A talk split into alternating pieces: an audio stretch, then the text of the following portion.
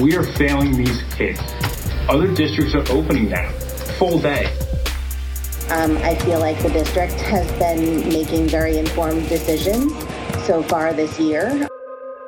Just where's the hope? I mean, you know, eventually life has to go on. Like everybody said, nothing is a zero risk activity. Life has to go on. I have an elementary schooler who is doing really well in the all virtual environment.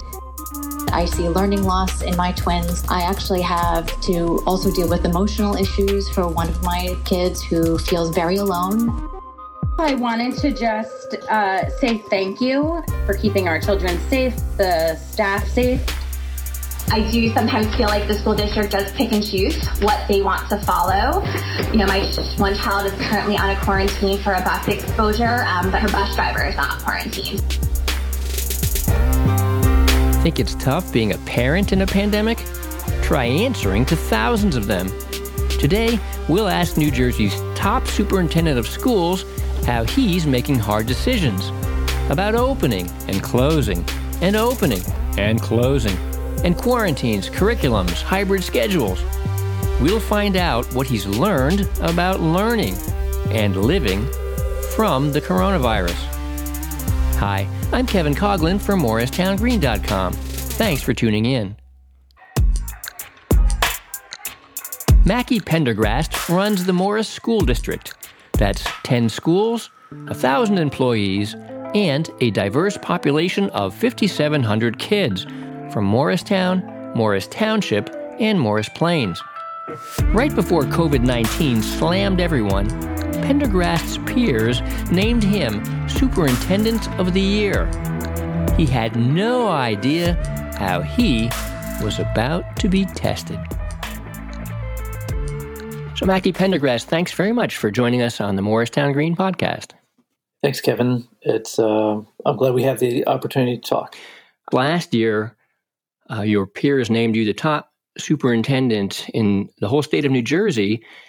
Did um, superintendent school teach you how to deal with a pandemic? no, no, but you know, I have been through uh, a number of crises before, uh, whether it was Hurricane Sandy and uh, s- similar types of things like that. Certainly nothing that could, could compare to this. It's early April, so we're just past about a year since everything turned upside down. Take us back to that weekend when you had to uh, pull the plug on school. What, what was that like? We had actually been starting to follow coronavirus, I think, in early February. I think still not really believing that it could hit our shores or in, such a dramatic way. But there were some early signals to that. You know, we saw schools close down in China and in Hong Kong completely closed and I think it was it was later than that Japan closed all their schools. And that's when it I think started to really hit home. We started to get concerned just we with a lot of travel to Italy at that point. You may remember it was a hot spot early on. As soon as I had heard that the governor was going to leave it open to the superintendents to make this decision. Lucky you. yeah. Well, to tell you the truth, and I always tell people this, I had already made up my mind that if we got the opportunity to close, we would immediately close, uh, just because that's how concerned I was about it. And we had actually been preparing for about a month. As soon as I heard the governor was going to let us make the decision, it took me about 10 seconds to make the decision. Uh, I made it immediately. I called everybody in the office and said, all right, let's go. And we just put everything in motion. What was it that made you so certain that that was the move to make? All the signs were there in Japan and in other parts of this country. I believe I was watching the state of Washington very, very closely because you, you may remember it hit there first. So there was a couple of schools out there I was watching very, very carefully. And uh, I think the bottom line is there was just so many unknowns with the coronavirus at that time that there was just too much at stake. I think you've got what 10 schools and about 5700 kids and suddenly you have to flip the switch and go virtual. How prepared were you technologically There's two ways of answering that. You know, one way is very prepared in, in our middle school and high school because they had Chromebooks. We had been working as a district, making sure that everybody had Wi Fi. We've been working on that for about four years. So, from that sense, we were very prepared. Now, in our pre K to five, the kids didn't have laptops. We could give a, about half of the students laptops that we had in our school buildings. But so from from that point, we weren't prepared at all. We had to do everything we could to get laptops out to as many kids as we could. We we didn't have enough for all of our elementary kids. Do you have that now? We do. Yeah, that's a different story. But we our our primary concern was can everybody access the internet? So some families, you know, had to share a Chromebook. So we had two or three kids, maybe in a family, who had one device. How many um, families did you have to provide Wi-Fi to? Originally, not too many, but because we had already been working on it. However, you know, the whole state, the whole country, the the demands on Wi-Fi, it, it became slow and spotty all around the country. And so then we also had a, a large number of our families in our school district because of the economic crisis and all the restaurants shutting down and everything shutting down. You know, they lost jobs and they lost, uh, a lot of people lost where they were living. They had to go move in with relatives, they had to go to different places. So where we thought we were really well prepared in terms of Wi Fi access. As the pandemic rolled on, March into April and then to May, people were losing their Wi Fi. How did you actually roll out Wi Fi to homes and neighborhoods? At first, it was really just these little Wi Fi units that you could stick into the computer. It's not perfect, it's not robust, but it was access. It was just a, one of about a 100 things that we had to work through. So it's a Friday, right? When you had to make the call, I believe. What's going through your mind at that point? This is like man the lifeboat. So what were you feeling? At that very moment when I heard we could close schools, I was relieved because I was very scared for our students and for our families because of the coronavirus. It just seemed to me that it, it was going to roll over us. And of course it did. Uh, but I, I was relieved that our families, our students could be safe. And then I just kind of had the mindset, we'll figure the rest out. It seems like it's a moving target so much. I mean, just in the last couple of weeks, we've seen uh, the CDC say that now kids only have to be three feet apart, not six. We've seen that uh, the governor first came out and said a couple weeks ago there's going to be no virtual classes coming up this fall but then he backtracked and, and left it up to you basically to figure that out. Meanwhile, we see uh, restaurants uh, capacities for indoor and outdoor events are being increased at the same time. Our transmission rates are among the highest in the country. I always tell people the one thing I know for sure is that when it comes to the coronavirus, I don't know anything, and and there's and no and by the way, no one else does and there's really no way to predict it. I mean, I think that's, but that's a very important conclusion to reach. Nobody's been able to predict it. So, so recognizing very early that we're in for a, the long haul, that does re- help you reach certain conclusions. You know, Kevin, to your point, uh, that has absolutely been one of the most frustrating things about this is the changing guidelines, the changing nature of it, kind of early on in the summer, I remember very clearly thinking, well, we're kind of on our own. We have to double and triple down on our values, double and triple down on what we're trying to accomplish. And we just figure it out for ourselves. The other day, I was taking uh, a walk in my neighborhood and I saw a lawn sign that was basically demanding that the district open up schools for full day schooling. Uh, what six hour schedule or whatever. There's been a lot of different opinions that we've heard from school board meetings from parents. So I'd like to like to tackle a few of these. Let's start with that one. Uh, the full days of school. I know you've said many times that you feel that uh, you know everybody agrees kids ought to be in school, but so far they're shortened schedules. Why have you decided to stick with that? It's really from the very beginning you know, we outlined what's the most important thing this year. Well, the most important thing is that our our students are able to a come into school if if they want to come into school, and B that they have a continuity of learning, a continuity of instruction. But what you don't want to do is create a system that's going to collapse in on itself every single time transmissions go high. Right now, New Jersey, last time I looked, which was yesterday, we were up over 1.1 in transmission rate. Numbers are skyrocketing in New Jersey right now. So, so a, a longer day equals fragility in what way? So, if you're there a longer day, if you're there at lunch, and we can get into all, you know the, those aspects of it, there's greater possibility of for the transmission. But it's also it's your the biggest thing is your staffing and the operations of your buildings.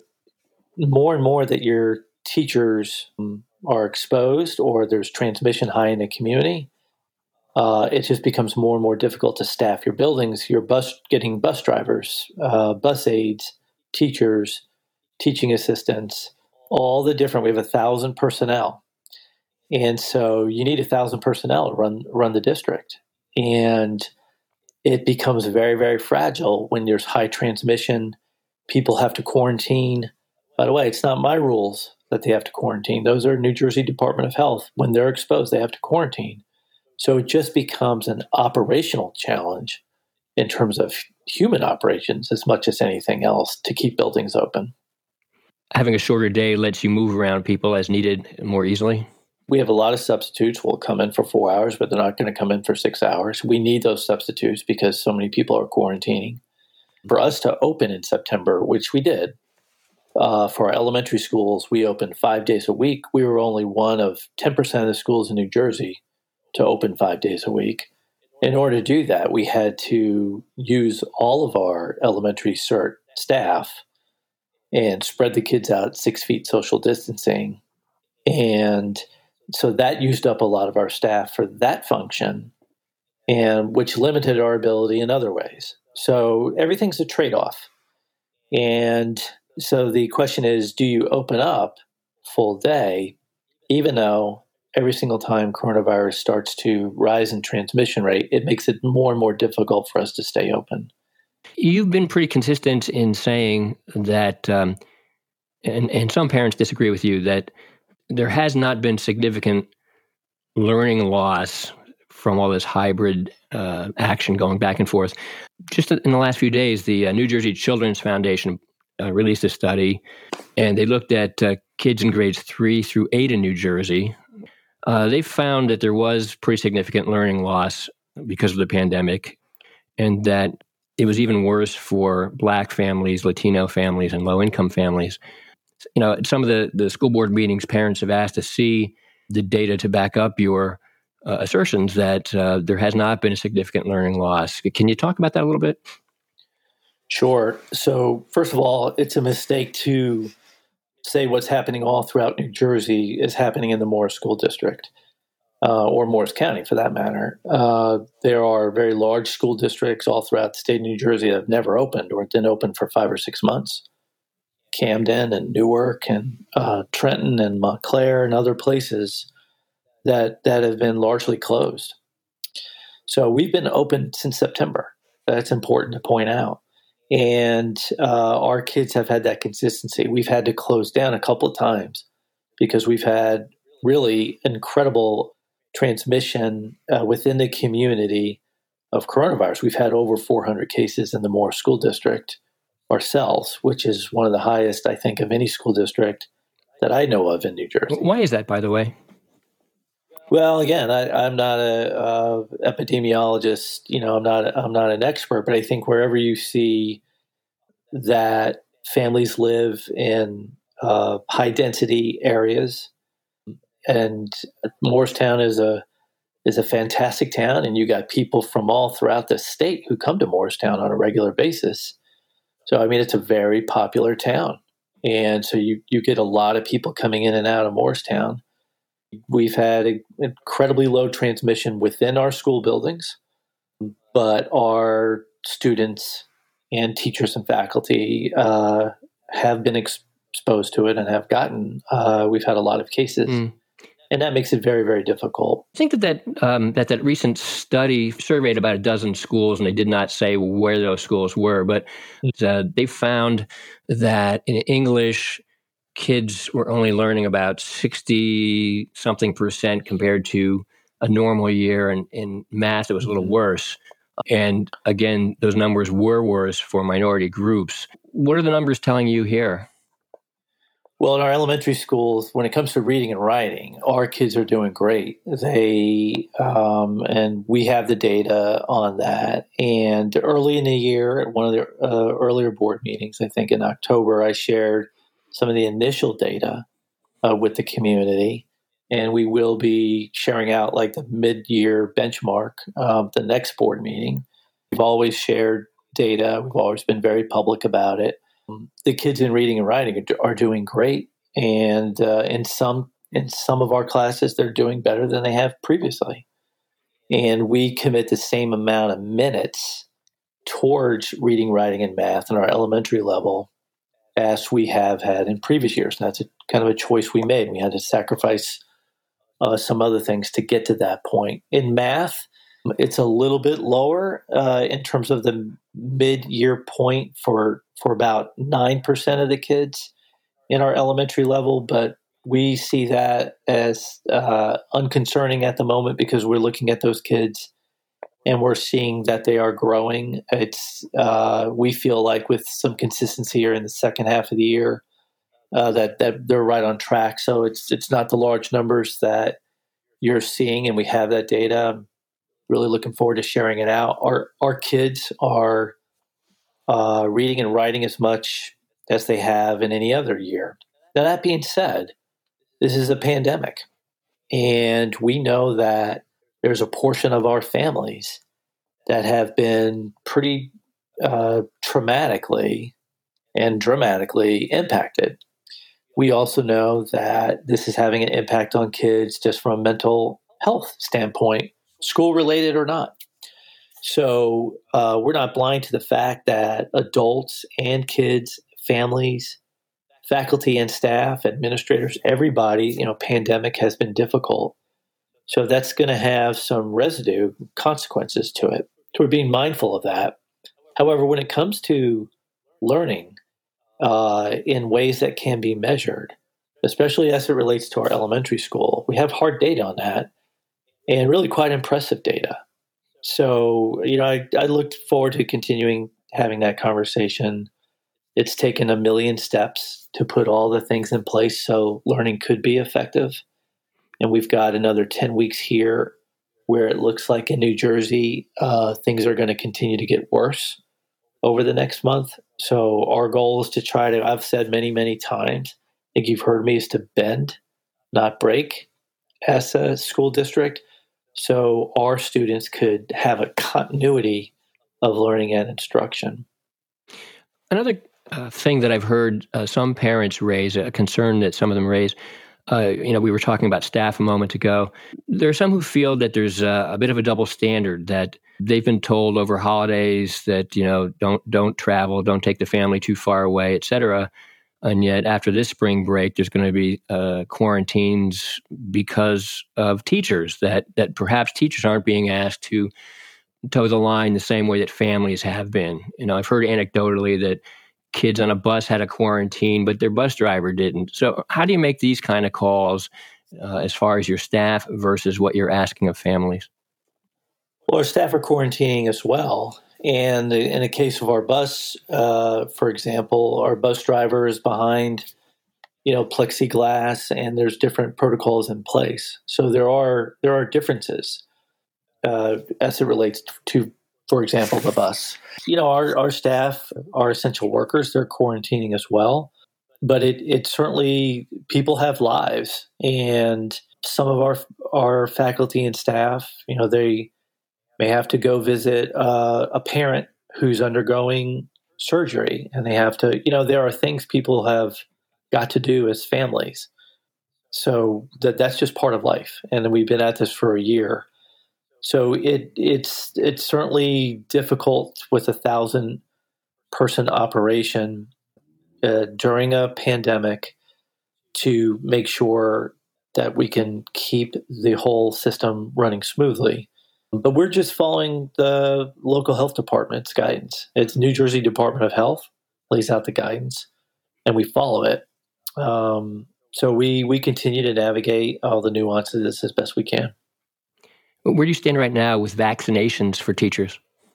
We're really grateful and thankful to uh, the Atlantic Health uh, Service that they were able to get our uh, our teachers appointments, and we're looking at within a couple of weeks, we're looking at about 85% of our faculty and staff uh, having at least one shot, most of them two shots, and about 10% of our staff, I think, who are not choosing. So we're so we're in a really good spot where we're looking at by the start of May, nearly all of our faculty and staff will be fully vaccinated. That means two weeks after the second shot. So far, children are not being vaccinated, and that's still being studied. But uh, if it gets to the point where kids are going to be vaccinated, uh, would you require kids to have the vaccine to come to school? You know, I've I haven't even considered that for a second or thought about it. Um, the data's not out yet. You have to wait till all the data comes out before you can make an informed decision. We mentioned earlier how the governor has kind of thrown it back in your lap about providing virtual classes in the fall for those that have medical need. Will you be able to do that? I mean, uh, will you keep this capability uh, at the ready? yeah, that's one of the complications this year. You know, was was we had to do both, and that becomes such a significant challenge for our teachers. We have a dedicated virtual teacher at every single grade level and every single school for the elementary. The hundreds and hundreds of students have benefited greatly from that who've have uh, real risk at home, uh, health risks, and so we were lucky to do that. The middle school and high school that becomes impossible because of the depth of the curriculum and all the classes that you offer. But no, I, I there's there's no way we're going to be able to do that in the same way next fall. So whatever virtual options will be available next year will look different than this year if the vaccine's not effective against the variants, that's a different conversation. I'm not anticipating that. I, I see it looking much differently next year. We're going to put all of our energy and attention to starting the year five days a week for everybody, full days, and using all of our our uh, human resources to achieve that goal. If there are students who you know choose to, or have to be all virtual for some type of health reason then it'll look differently next year because we are putting all of our energy to make sure that that in class experience is as optimal as it can be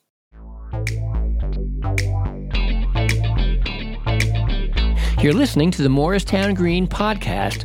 Our guest is Mackey Pendergrast, Superintendent of the Morris School District. When we come back, we'll hear what makes a great hybrid teacher. Here at Morristown Green, we're doing our best to help Greater Morristown stay informed during these challenging times. We need your help. If you can, please make a contribution at morristowngreen.com slash donate. To become a sponsor of the Morristown Green podcast and reach a large audience within earshot of your business, drop me a line at morristowngreen at gmail.com or give a call at 973 944 0530. What have you learned over this last year about trying to keep young students engaged? You know, we've heard a lot from parents, um, you know, some parents saying that it's been really tough on their kids. Have you gotten any better at that? How, how do you keep them interested for, you know, three, four hours a day looking at a screen? So first of all, I really want to make the point that I know if you if you just come to board meetings, you're hearing from one group of parents, mm-hmm. but I hear from all of them. You know, we we have three thousand families, and the most dominant expression about the all virtual program at the elementary level from the parents whose kids are in it is that it's been highly highly effective for them. There are some kids who are doing really well in the virtual environment So, so nobody's really ever had to do this before, not on this scale, certainly. So, what are the tricks that you have learned along the way uh, to try to make it work? First, I'll finish my first thought, which is there are kids who are doing really well in this environment, and there are kids who are really struggling in this environment. And we've always believed there needs to be kind of multiple pathways for kids. Kids learn in different ways. And we've always known that. And this has just kind of put a big exclamation point on that.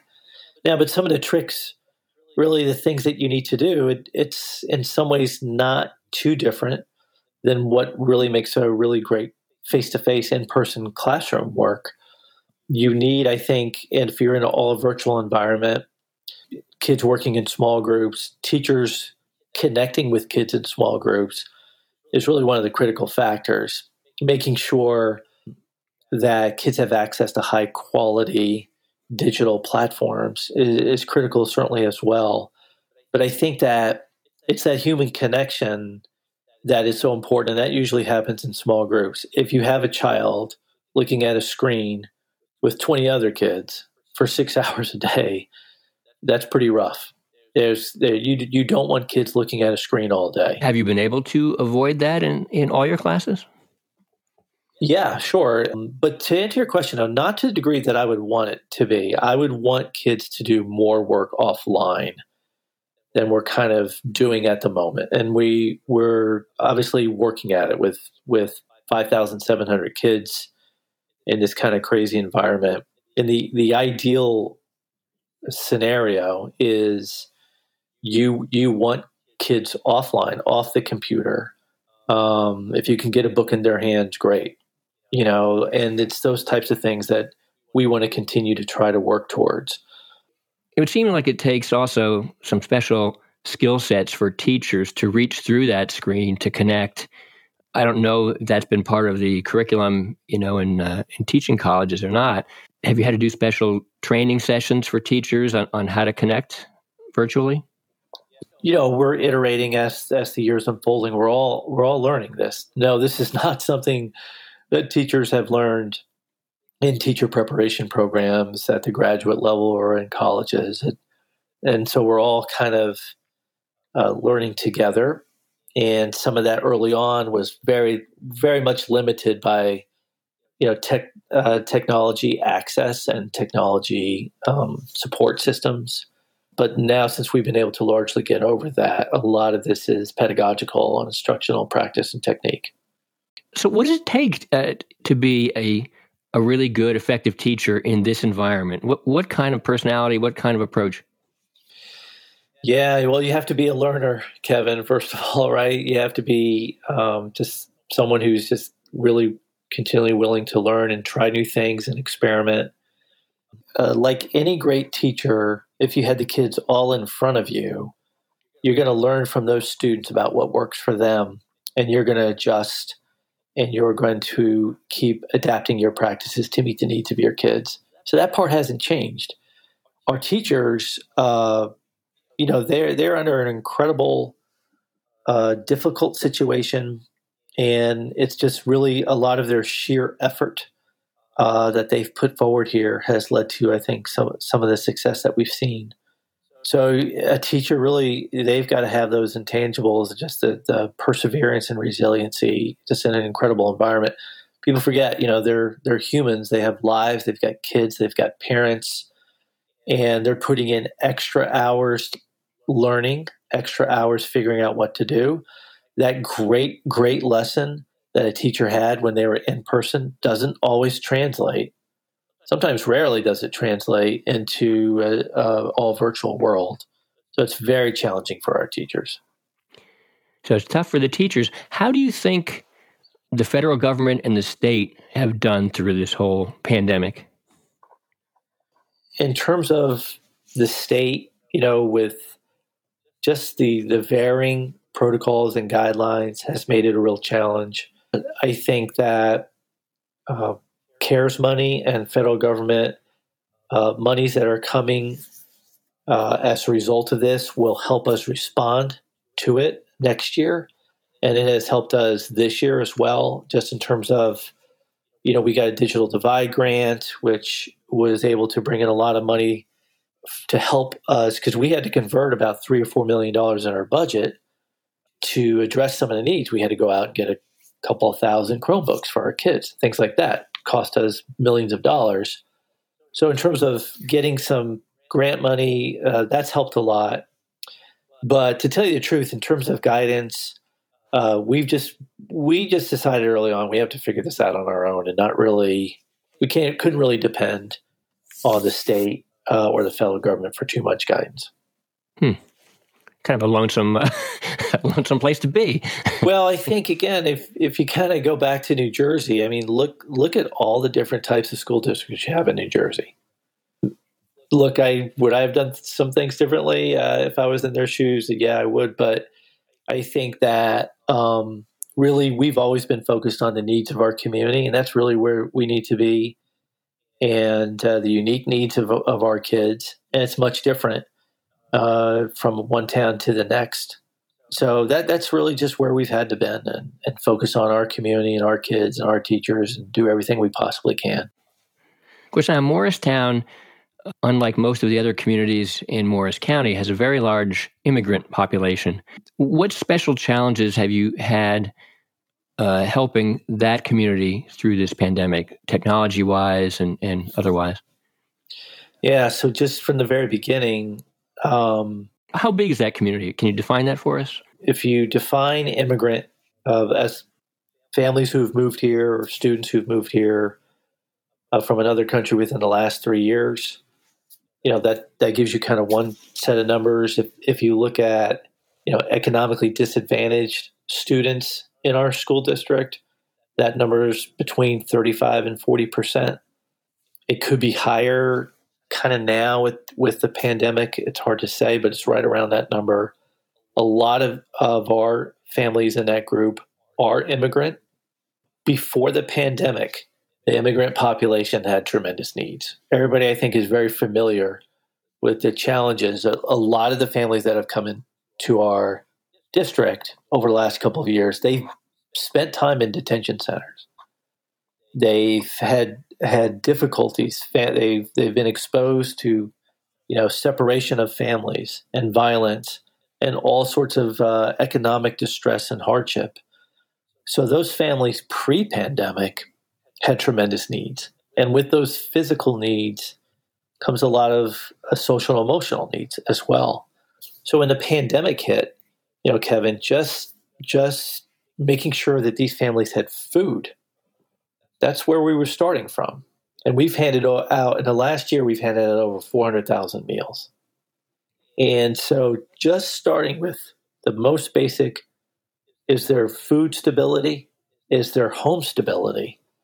And a lot of times people when you when you like let's say look at test scores, you look at well this group or that group is struggling a little bit the first questions we ask is not, are we teaching the right way? If it's an economically disadvantaged family in a public health crisis, our first questions are, are they living in a home that's stable or have they moved four times in the last year? So you're really a social service provider in addition to being an educational resource. Without a question, the kids are not going to learn well if there's distress in that household and they're not eating properly. You can't expect a child then to get online or to come to school uh, in a tough environment and be able to focus and concentrate and learn on a high level unless those those immediate most basic needs are met. And what percentage does not speak English as their primary language? Speaking Spanish in the home, that number is right around 35% in the district. It might be a little bit higher, you know, depending. But that's a little bit different than the inability to speak English because that's not always the case. Those are those are that that would be a little bit of an assumption. So, have you been able to connect with these families virtually uh, in the same way that you have with uh, other segments of your community? Yeah, we've we've taken enormous uh, amount of energy and steps to make sure that everybody has a device and everybody has a Wi-Fi and internet access we feel that we're right there, right around 99% to 100%. Although there's always, again, economic distress and families moving around. So, it, you know, you can never always constantly get there. we spend a we spend a tremendous amount of energy to make sure when we're doing uh, you know parent tech nights and different other types of supports for parents that we that we have translated into Spanish and that we have translators and we've doubled our you know our our efforts for outreach to families who maybe don't speak English. So we we continue. To, of course, it's a struggle uh, during a public health crisis to communicate with families. Period, uh, in a in a real meaningful way. But we've continued to make sure that we're having, you know, meetings virtually with families. That our outreach, we're doubling down our effort to make connections with these families and call the families and to check on their circumstances to make sure we're meeting their needs. In your gut, uh, what's your sense of when we'll be back to something that feels normal in the Morris School District? Yeah, normal's a tricky word, Kevin. You know, how do you define normal? What's normal to you? if if you say you know normal is kids with smiles on their faces, that's happening right now. So if that's your definition of normal, to to have greater stability. Uh, so we're not worrying about schools shutting down, and we're not constantly shifting people around just to open up schools, and that's a whole different normal. So if we're not worried about contact tracing and all those types of things, all things being equal, again, I'm not an expert. If the vaccines work like they say, then we really should be looking at you know September being pretty normal in terms of uh, kids being able to come every single day, full day in the classroom. They probably, of course, will be wearing masks, and there will be some limits, right? Of course, in things we do. For example, lunch won't look like lunch, probably. What's it going to look like? Breakfast? Yeah, I mean, you know, we always think about lunch. You know, the kids can really hang out, and and you know, or in elementary school, you know, they're swapping desserts, right?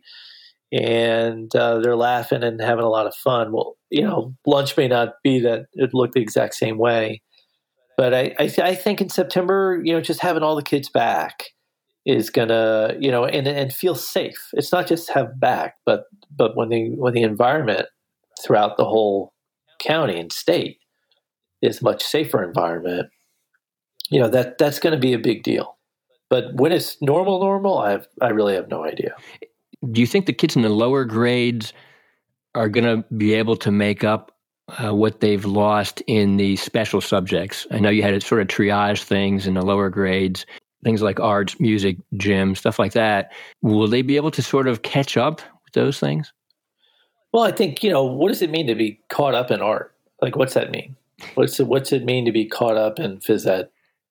You know, like I, I think one of the playing the clarinet, say if you if you miss a year of that, that may take some catching up, right? Yeah, for music, uh, for sure, and and we can, you know, that's a kind of the easy one. I, I think in terms of we can provide those supports and and uh, extra things there when it comes to music. What makes the arts so special, I think, is it's those opportunities for kids to to express themselves and to discover right things so that that's what they've they've kind of missed out on, which is which is really quite critical and important, right? In terms of overall mental health, I, I feel really confident. We have such a strong science program, and we we have uh, so many great things in the district. I'm not really worried about uh, those things, quite frankly. I, I think one of the things that's that's the greatest about you know our middle school and high school, especially, and in our elementary schools as well, but our, the extracurricular, the the uh, all the different types of activities and clubs and things that are at their fingertips uh, they have access to. But you know kevin you bring up a good point though. Just overall i think one of the things that coronavirus has really um, kind of put us in the position which i'm happy about is what's the purpose of school? What why are we doing all this? What is the value of education? What should we be focusing on I think coronavirus and the public health crisis has kind of put us in a position where we have to entertain that question in a new way, which I think is really healthy. What's the answer? The answer is is that we really need to focus, I think, especially in the middle school and the high school, on preparing kids for the world that they're going to enter not the world that I entered after high school, but the world they're going to enter after high school. So I think there needs to be greater shift and focus on kids being uh, exposure to careers and career thinking and uh, being prepared in those ways. I think we need to double down, make middle school and high school more relevant to our kids in those ways. And the world is changing so dramatically. I know we need more virologists for sure. So yeah, that's for sure, right? Do you think from all of this that there are components of virtual learning that you want to keep? For sure. I, I think just the concept of the flexibility of it, it could give our kids greater opportunities down the line. Now, what form will that look like? I'm not sure yet, but just the idea that a child, a student, could take a class, you know, in this format and fulfill a requirement or just explore an interest that they haven't been able to explore before is really exciting. I, am taking a class next week. I'm afforded that opportunity to go learn uh, from a class being taught by MIT professors on systems change. That's a great opportunity for me. Well, our, our 12 year olds should have the same type of opportunity. We can't offer everything to every child, um, but we can create those opportunities. You've signed on for more Zoom sessions. My goodness. well, it's asynchronous, and that, that's okay for me. So I want to go from macro to micro. This is the yeah. um, the what do you know section of our uh, podcast today. We talked about parents that have different viewpoints. You've had to make some tough decisions, and knowing that a good chunk of your constituents are going to be mad at you. How do you make those decisions? Well, to tell you the truth, it's the same way I made the decisions when I first became a superintendent you know, ten years ago, and it, it really hasn't changed for me. And I don't uh, I don't make decisions by how many likes I'm going to get on Facebook, and that was true in 2012, and it's it's true in 2021. You make decisions based on your values, and you make decisions based on the, the community's aspirations and you make decisions on based on what you what you can do and what you're able to do.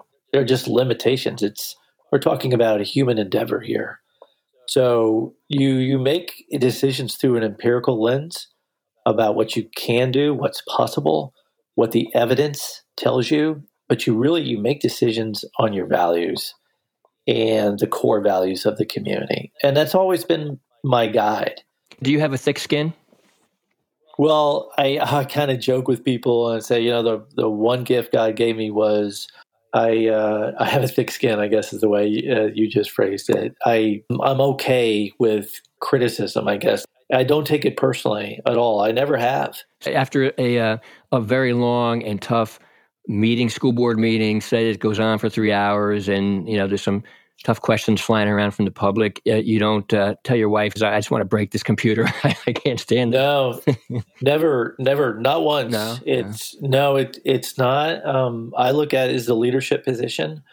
My job as a superintendent is to elevate the understanding of the community, to try to help parents understand, give them insight into really the complicated operations of a school district and an unusual circumstance uh, I, I feel frustrated at times of my inability to communicate well enough about the complexities of what we're trying to do.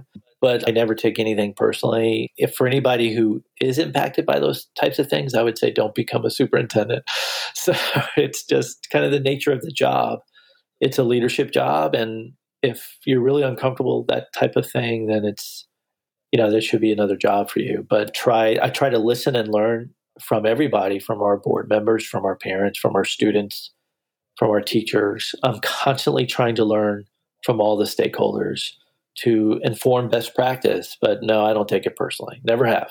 And just so listeners can be clear, I, am not being critical of parents at all. I uh, yeah. I don't I don't know how parents deal with this. You know, it's got to be tremendously challenging. Yep. And so, um, you know, my, my hats off to all of them yeah, and I, I'm a parent as as well. Uh, I have a high schooler and a student in college, and this is extraordinarily difficult on our parents, uh, especially the parents with uh, elementary students. It's extraordinarily difficult uh, on the kids and on the teachers. This is tough for everyone. This is not easy on anybody.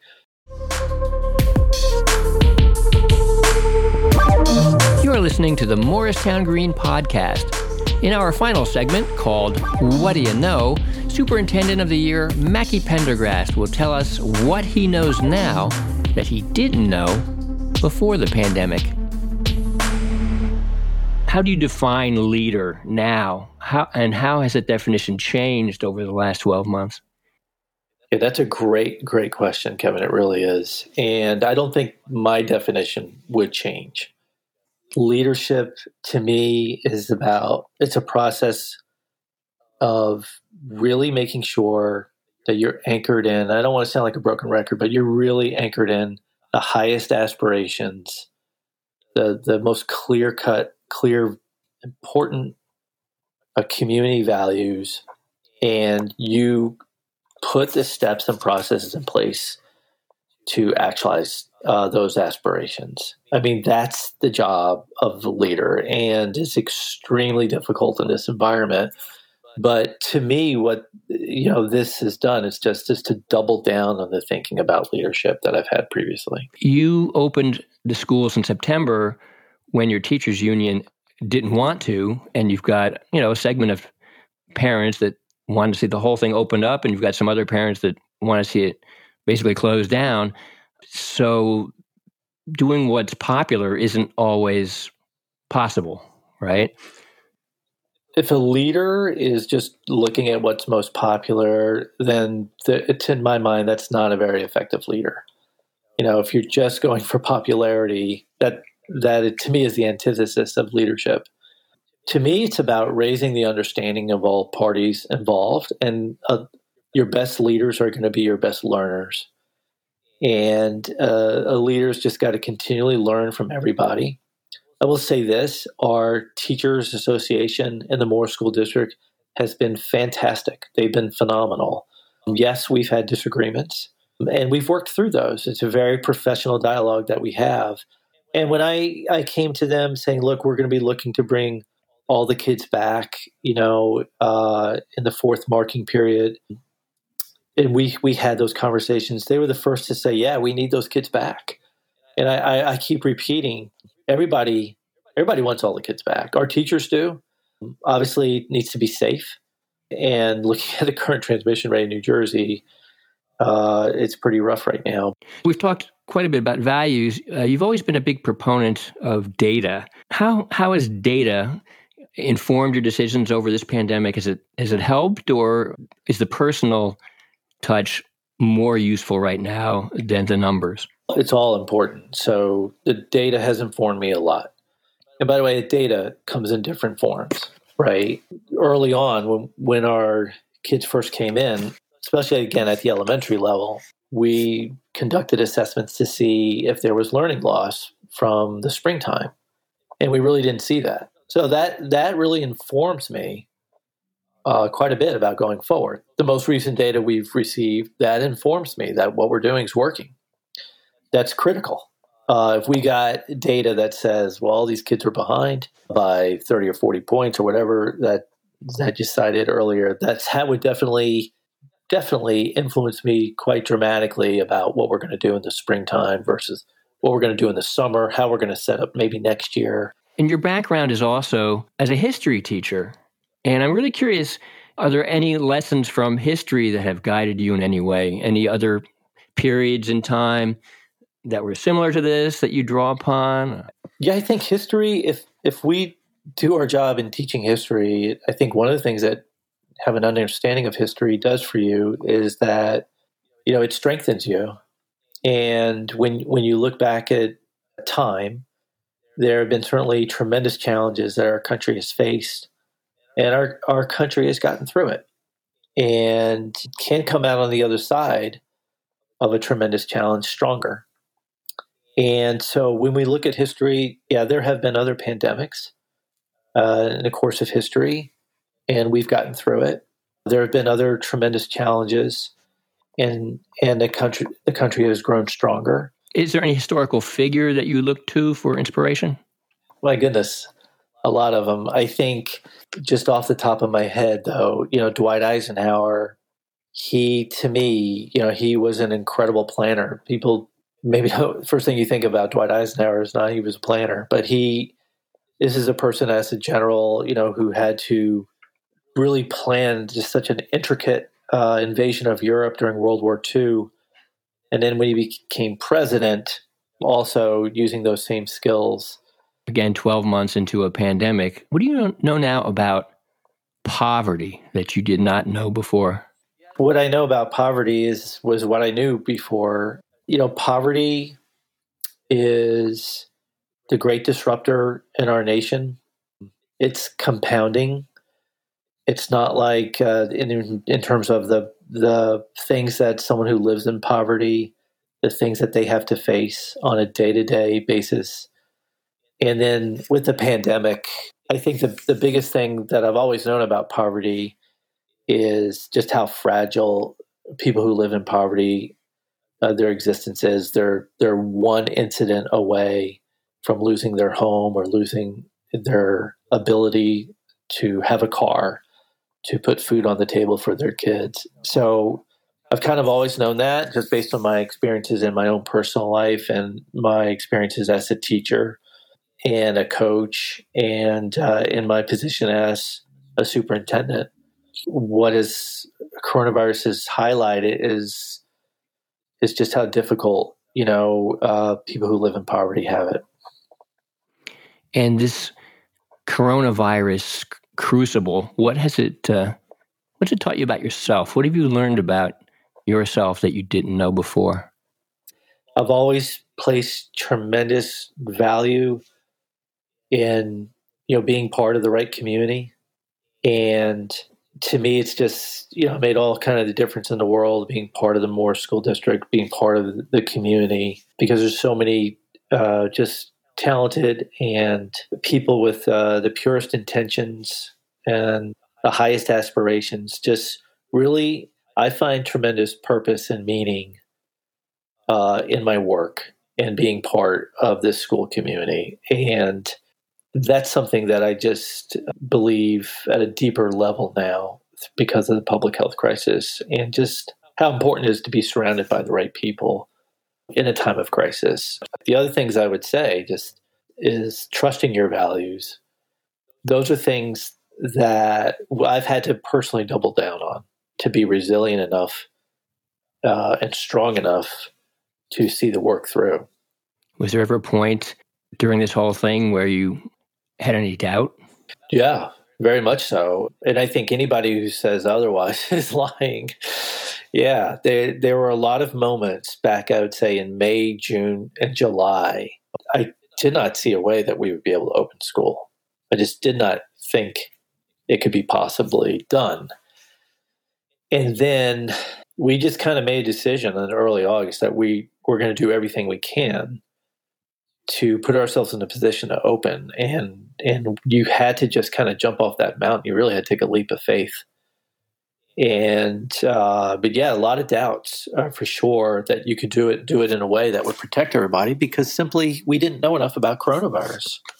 But again, going back to the core values, we just strongly, strongly believe that the kids, especially our most marginalized and underserved uh, uh citizens, we just felt so strongly that we had to open up the schools or that there could be irreparable harm to uh, to to some of our kids if we didn't open up.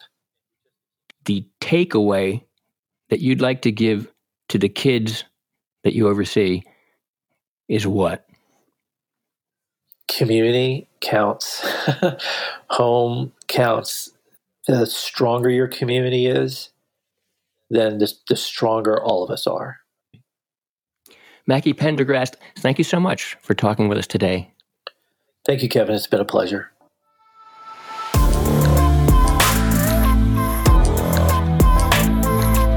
Our thanks again to Mackey Pendergrast for being our guest.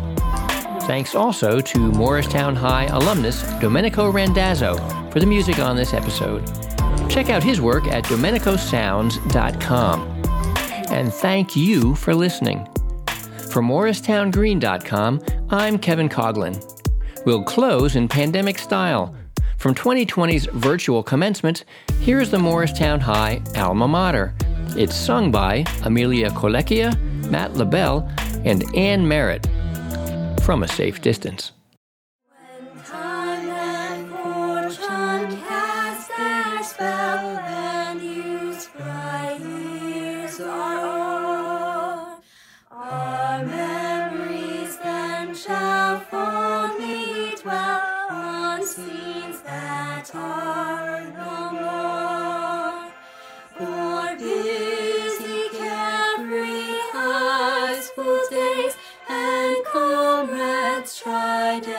True.